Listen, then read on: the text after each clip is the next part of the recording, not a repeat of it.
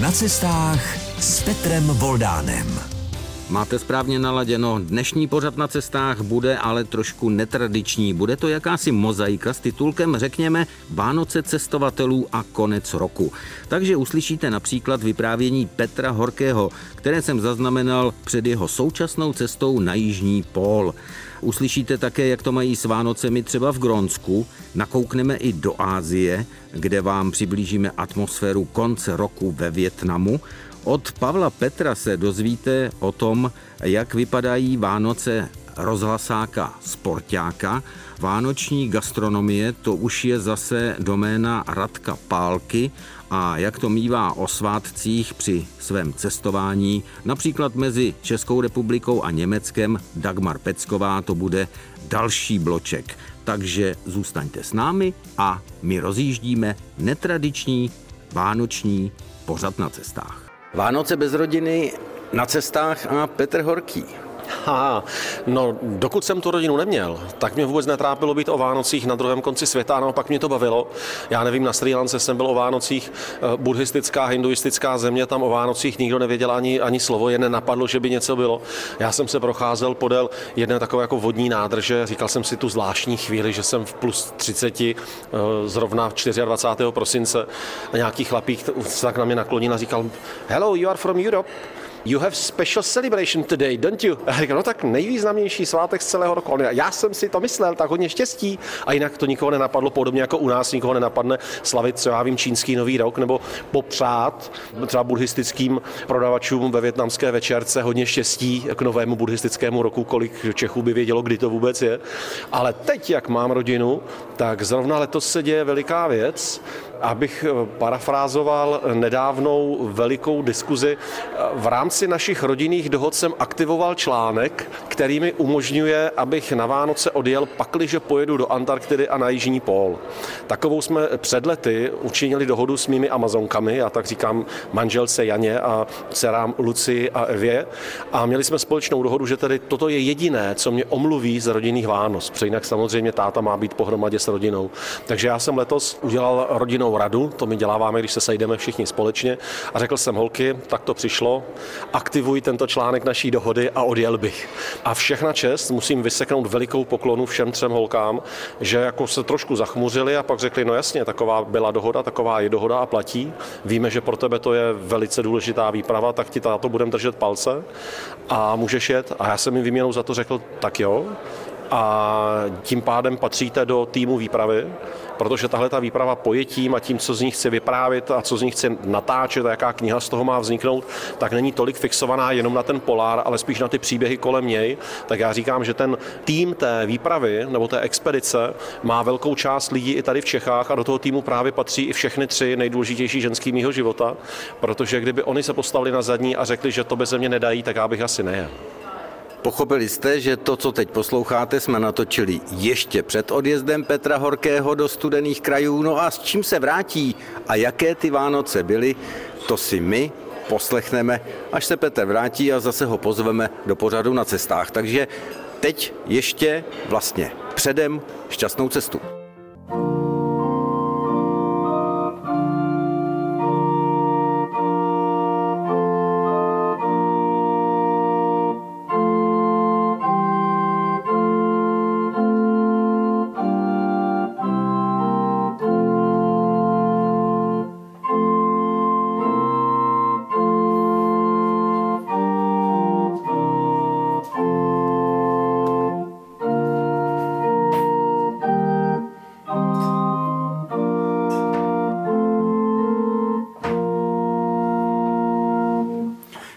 Takhle mě přivítali Alena a Jaroslav Klempířovi, když jsem jim zatelefonoval, že bych si s nimi chtěl popovídat o Vánocích v Grónsku.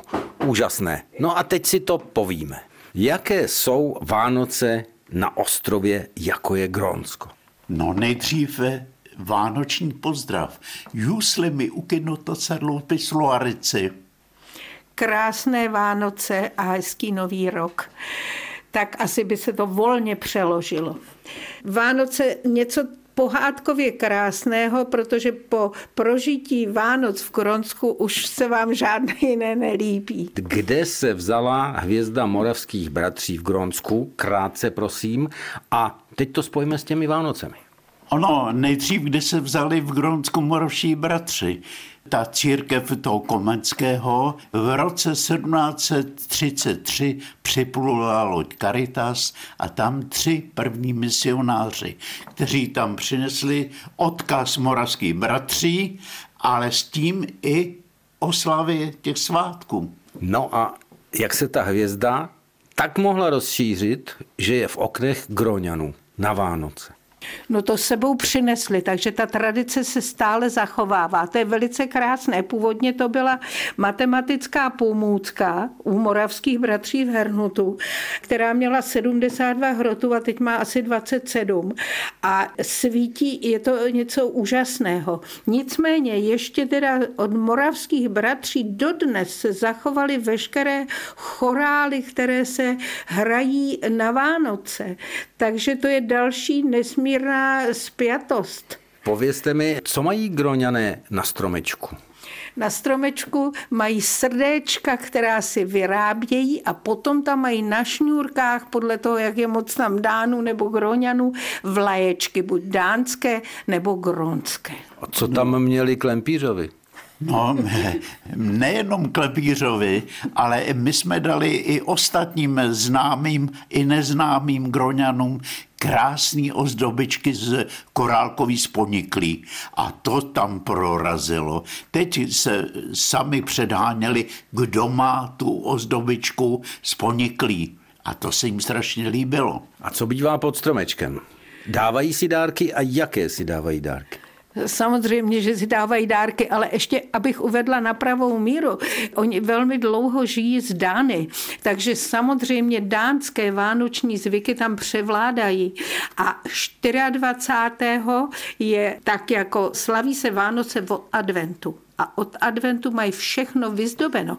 A také je tam mnoho skřítků, kteří se v Dánsku jmenují Niser a ty se krmí rýží v malých mističkách a děti musí doplňovat, aby mističky aby byly každý den plný, protože je ochrání, to jsou domácí skřítkové.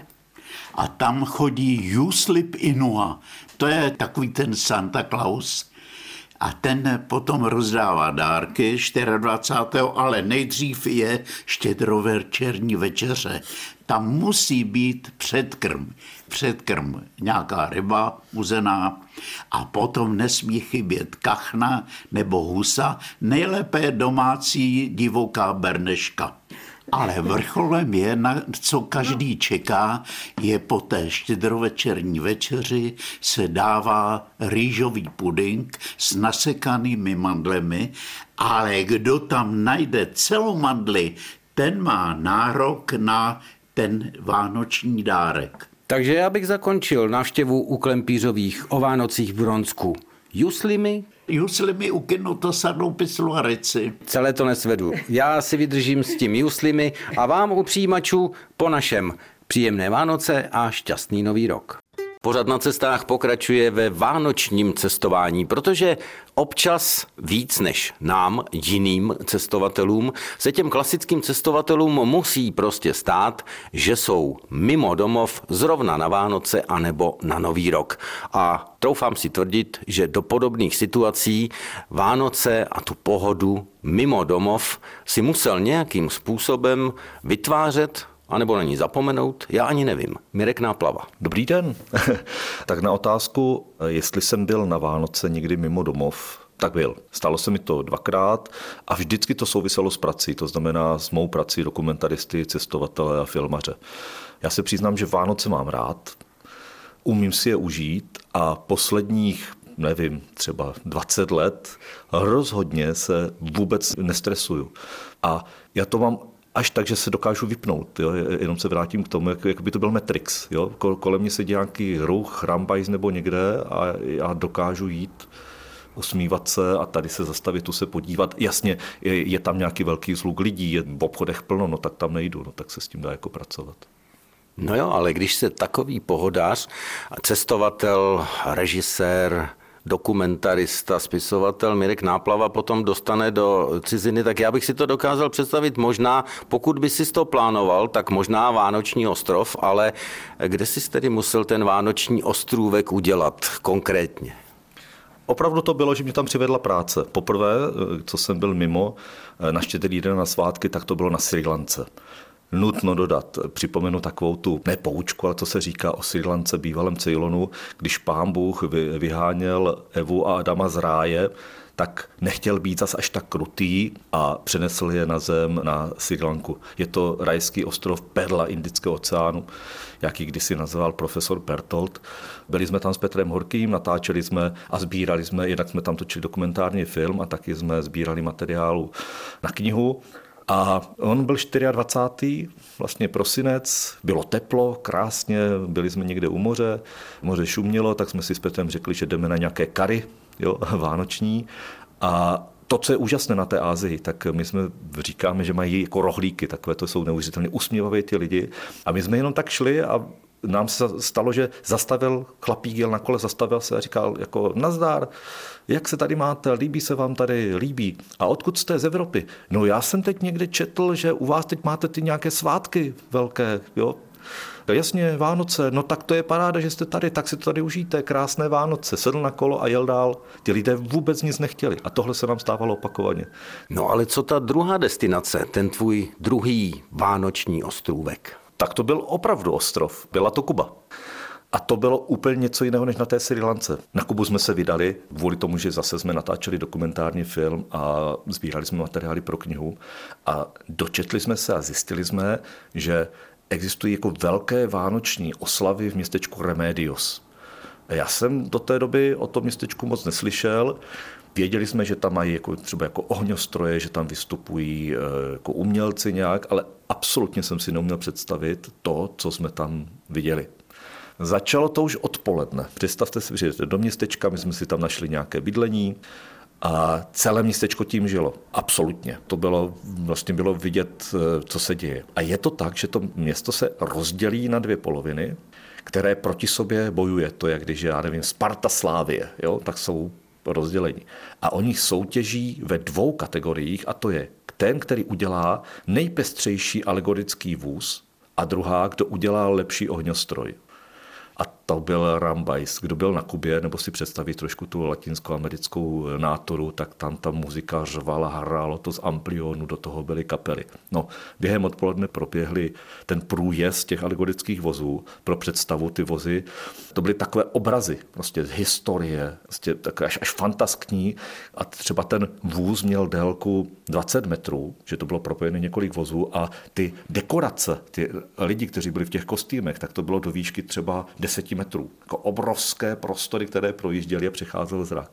A do toho pomalu se smrákalo a čekalo se na ten ohňostroj.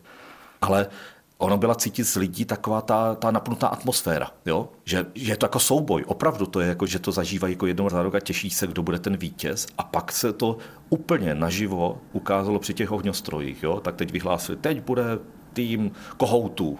A to dokonce ti chlapíci sundali ty košile a začali tam pobíhat úplně jako nadšeně, začali ládovat ty trubky. Já se přiznám, že jsem se divil, že nikomu nic se jako nestalo. Ty výbuchy trvaly dlouho přes půlnoc. Jo? To město než šlo spát třeba ve tři hodiny a to už jsme byli tak eh, hluší, omámení, vlastně ten adrenalin v krvi, co se tam, tančili jsme tam na náměstích, my jsme šli spát tak ve tři, ve čtyři ráno a až druhý den jsme se vlastně s Petrem zhodli a už jsme odjížděli, že nevíme, kdo vyhrál, ale taky jsme zjistili, že to naprosto nepodstatné. V podstatě jsme od Mirka Náplavy teď slyšeli, jak vypadá taková půlnoční a popůlnoční v úvozovkách o Vánocích na Kubě. No ale letos to bude možná jenom trošku ve vzpomínkách a zase to bude taková ta klasická, už ne tak vášnivá, jak jste slyšeli i z hlasu Mirka Náplavy, vánoční pohoda. Je to tak? Je to tak, letos budu doma a přiznám se, že se na to dost těším. Další pokus v cestovatelském pořadu, netradičním předvánočním a přednovoročním cestovatelském pořadu na cestách bude zmapovat atmosféru Vánoc, je-li vůbec jaká ve Větnamu. A proto jsem se sešel s odborníkem na slovo vzatým, se Zdeňkem Porkrtem. Jsou tedy ve Větnamu Vánoce v našem slova smyslu nebo nejsou? Protože já jsem si všiml, že některá místa ve Větnamu, hlavně Saigon a částečně i Hanoj, už v čem připomínají ten nám známý evropský nebo západní svět. Tak nevím, co bych odpověděl. Já řeknu ano a ne. V tom našem pojetí vyloženě, to znamená taková ta pohoda štědrovečerní večeře, to určitě ne, ale Větnam je obrovská země, je rozdělená kulturně, je rozdělená geograficky a rozdělají i docela turbulentní historie, kde ten vliv francouzů ale samozřejmě stále je a můžeme rozdělit tu zemi na takové tři základní oblasti. To je ta oblast vesnická, kde teda Vánoce nejsou vůbec. Potom je to oblast Saigonu, dneska Hočiminova města, kde je nejvíc ten kulturní vliv, kde je velká katedrála Notre Dame a tam samozřejmě jsou mše, tam se pořádá vánoční hudba, tam jsou i ty večery s čokoládovým francouzským dortem v těch křesťanských rodinách.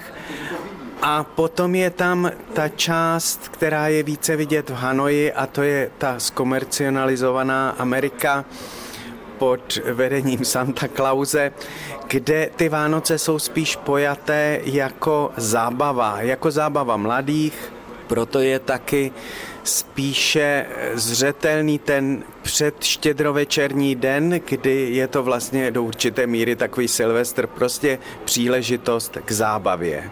Ale ve Větnamu je daleko důležitější nový lunární rok, svátky Tet. To jsou takové svátky, které vzdáleně připomínají Vánoce, určitě ne Silvestr. Je to právě ta příležitost k setkávání rodin. V této době jsou plná letadla, plná autobusy, sjíždí se všichni domů k velkým rodinám a to je vlastně ten hlavní svátek. No já jenom připomenu, jak jsem si zjistil, že ten další nový lunární rok nás přehoupne, lépe řečeno vyznavače této části kultury, přehoupne do roku Tigra a kdy tedy bude ten nový rok na větnamský způsob? Ten začíná 1. února a je to skutečně, řekl bych, proces celý ten svátek TED, to už začíná řadu dní předem. Slyšíte z okolních domů kvikot prasat, jak se všude zabíjejí prasata, zabíjejí slepice, peče se ta kostka jejich, to jídlo, rýžová kostka s fazolemi mungo a s vepřovým masem. Já jsem si myslel, že se ke kaprovi nedostaneme, takže už jsme se dostali do té gastronomické části eh, vánoční a novoroční. No a my máme eh, spojené vánoční i novoroční svátky s různými zvyky. Vy jste tam ten nový lunární rok zažil několikrát, takže kdybychom si měli říci, co Větnamci při tom vítání nového lunárního roku nesmějí, anebo co musí dodržovat, aby byl ten nový rok podle jejich gusta. Ono těch zvyků je celá řada a začínají už před tím dnem D. Přibližně 14 dní před e, svátkem Nového roku se pouští zlaté rybičky, tři zlaté rybičky do řeky, do jezer. Takže plní přání? Plní přání, ne, ne, jsou to takový trošku ryby práskačky. Oni odnesou do nebe zprávu o dobrém a špatném chování celé rodiny. To je úplně jiná zlatá rybička, dobře, rybička po Větnamsku. A vypustili jsme rybičky. Ano. Potom se blíží ten poslední den nového roku, kdy se, jak jsem říkal, připravuje především ta rýžová kostka, ale co je mimořádně důležité, že do konce roku musí mít všichni splaceny dluhy. A to absolutně, protože přinesi dluh do nového roku, to by přineslo neštěstí a oni to skutečně dodržují a pomáhá to celkově vztahům. Já tohle moc dobře znám, protože v rodině, v které bydlím, paní prodává hnojivo a to se prodává většinou na dluh, takže poslední den se, řekl bych, dveře netrnou, jak chodí dlužníci. A teď se přesuneme právě do toho nového roku, prvního dne v roce, kde je spousta zvyků a ty se musí skutečně dodržovat. Já nechci říkat zde všechny, ale jeden takový, který známe trošku i u nás, že se nesmí zametat, aby se nevymetlo štěstí. Tady bych se u toho zastavil, že ty zvyky nejsou tak, jako je známe my. To znamená, je to prostě zvyk a je to hezký ten zvyk dodržovat, ale tam, kdybych třeba já na ten nový rok vzal to koště a začal zametat, tak by se paní domů fakt naštvala. U nás všechny tyto slavnosti jsou spíš vzpomínka na historii. Takový něco, co to dělá hezčí. Ale oni v tom stále žijí. Tak to jsme prožili Vánoce a spíš vlastně také tak trošku nový rok se Zdeňkem Porkrtem a byli jsme společně ve Větnamu. Tak nás poslouchejte dál. Po další skladbě tentokrát bude náš pořad na cestách, netradiční pořad na cestách, eh, cestovat před vánočním světem, doslova světem, gastronomicky, protože teď už se budu ptát Radka Pálky. Vy ho znáte jako jaroměřského rodáka i z našeho vysílání na vlnách Českého rozhlasu Hradec Králové Pardubice a dalších, které přejímají náš pořad, takže to pro vás není nováček, ale já se teďka ptám. Z těch destinací Německo, Spojené státy, Afrika, Itálie, Francie nebo Moskva, které vánoční tradice nebo jakou vánoční gastronomii by si Radek Pálka, co by kuchař, přivezl k těm našim Vánocům? Je vůbec něco takového? Tak já ty české Vánoce nedám úplně dopustit, takže taková ta klasika v podobě bramborového sátu prostě nesmí chybět. Ale musím říct, že asi mě nejbližší byly Vánoce třeba v tom Německu, kde eh, i ten kapr tam třeba nechybí na tom vánočním stole, eh, nebo obecně ryba, oni rádi kombinují štiku, candáta nebo toho kapra, ale mě je třeba klidně blízký i to, že oni si dělají husu nebo, nebo kachnu a je to trošku jiný, ale řekněme, ty kultuře český trošku podobný. Samozřejmě pak jsou Vánoce, kdy jsem byl třeba v Africe, tak ty jsou úplně diametrálně jiný, protože jsem pracoval na Zanzibaru a Zanzibar to je 80% muslimů, to znamená, tam se Vánoce prakticky neslaví, ale my pochopitelně, protože jsme byli jako mezinárodní hotel, tak jsme Vánoce dělali i pro zahraniční turisty, takže jsme dělali krocany, peklo se jehničí, dělalo se prostě velká spousta ryb a mořských plodů, ale bylo to takový trošku jiný, eh, tím, že prostě ono to teplo eh, vám to úplně jako moc nepřipomíná ty Vánoce, zdobili jsme palmy a nasvěcovalo se tam prostě to, co tam bylo, hráli se koledy byť jsme se snažili trošku tu atmosféru tam jakoby navnadit a já jsem se snažil i do toho menu vánočního propašovat třeba i český bramborový salát. Jak to uspělo? Uspělo to, já jsem ho dělal teda trošku takový odlehčený, protože přece jenom v tom teple s tou majonézou to není úplně ideální, takže jsem dělal takový lehčí český salát s, s jogurtem, ale ty lidi to měli rádi a oni jsou na to zvyklí, že tam bylo na Vánoce hodně Němců, Švýcarů a ty, ty tradice taky znají a Němci taky dělají bramborový salát, takže to bylo celkem jako populární. Ale ty Vánoce byly samozřejmě, samozřejmě jiný. Třeba téma podobně, jako když jsem eh, slavil Vánoce v Americe, jsou taky úplně jiný. Já jsem s chodou okolností, když jsem byl v Americe, tak jsem projížděl někde přes Floridu, takže jsem taky byl v tom pásmu, řekněme, tropickým nebo subtropickým, takže taky tam byly ty nazdobené palmy a, a chyběly tam ty naše klasické stromy venkovní a taková ta atmosféra toho sněhu nebo ty zimy.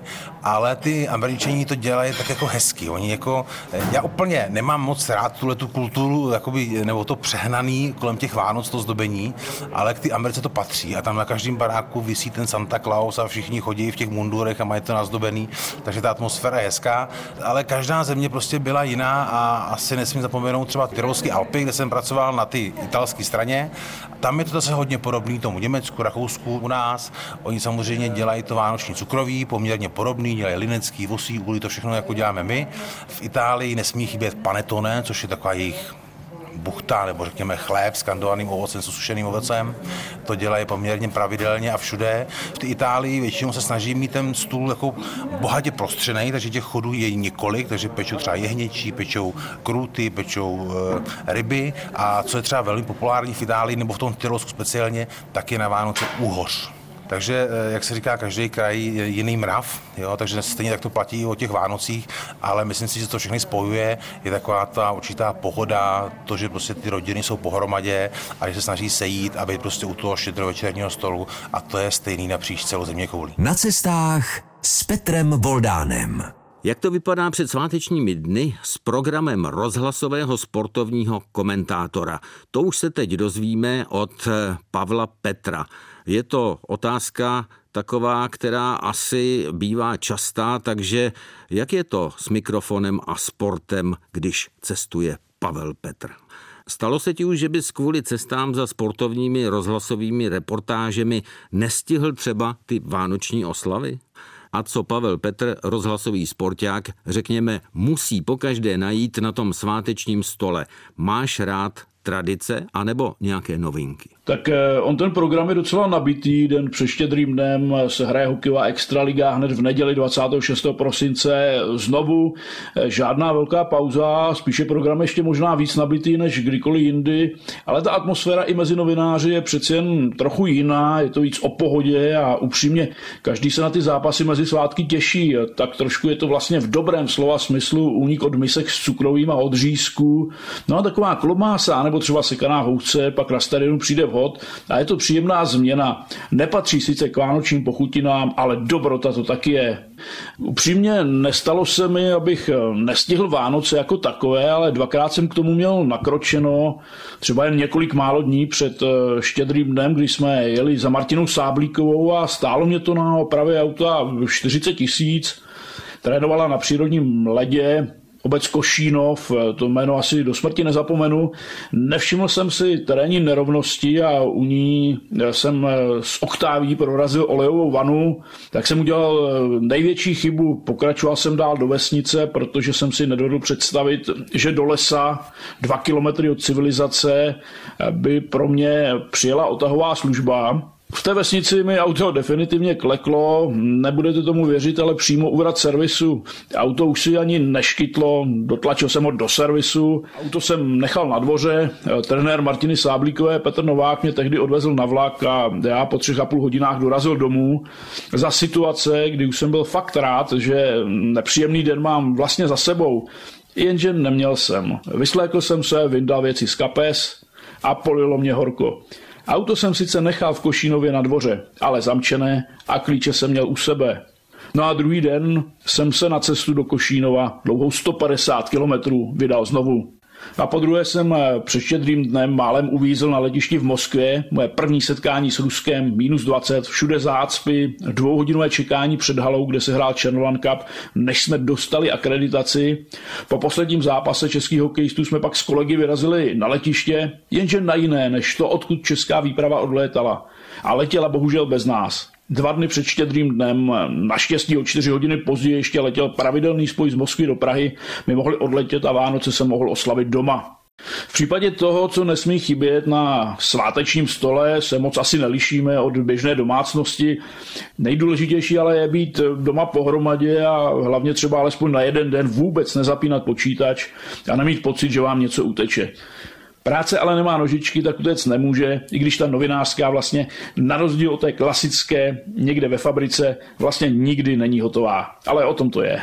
Závěrečná část dnešního netradičního vydání pořadu na cestách, vánočního pořadu na cestách bude s Dagmar Peckovou, protože si myslím, že se nemůže nestát, aby operní pěvkyně někdy v rámci svých angažmá nemusela být o Vánocích mimo domov. Mimo domov jsem byla hodně častokrát, ještě za mladá, když jsem neměla rodinu a vzhledem k tomu, že jsem takový ty tradiční Vánoce prostě nezažívala v tu chvíli, tak jsem měla prostě pocit, že to je šílená blbost a namlouvala jsem si, že vlastně Vánoce vůbec nepotřebuju. Samozřejmě, že to tak nebylo. Jakmile jsem založila rodinu a měla děti, tak jsem vždycky toužila potom mít tradiční Vánoce, pít to cukroví, dělat kapra, o kterýho teda ale doma vůbec nikdo nestál a děti už vůbec ne. Takže se kapr k salátu nahradil řízkem a dneska už je vlastně naše tradice vánoční štědrovečerní pečená kachna a přesto prostě nejede vlak. Takže když porovnáme teď v poslední době, to bude porovnávání české a německé Vánoce, tak co Dagmar Peckovou baví na těch německých Vánocích a co zase prostě přes co nejede vlak na těch českých, co musí být? Mně se líbí na německých Vánocích, že je to hodně duchovní. Řekla bych, že víc než u nás, že se dbá na to, aby se šlo na tu půlnoční mši.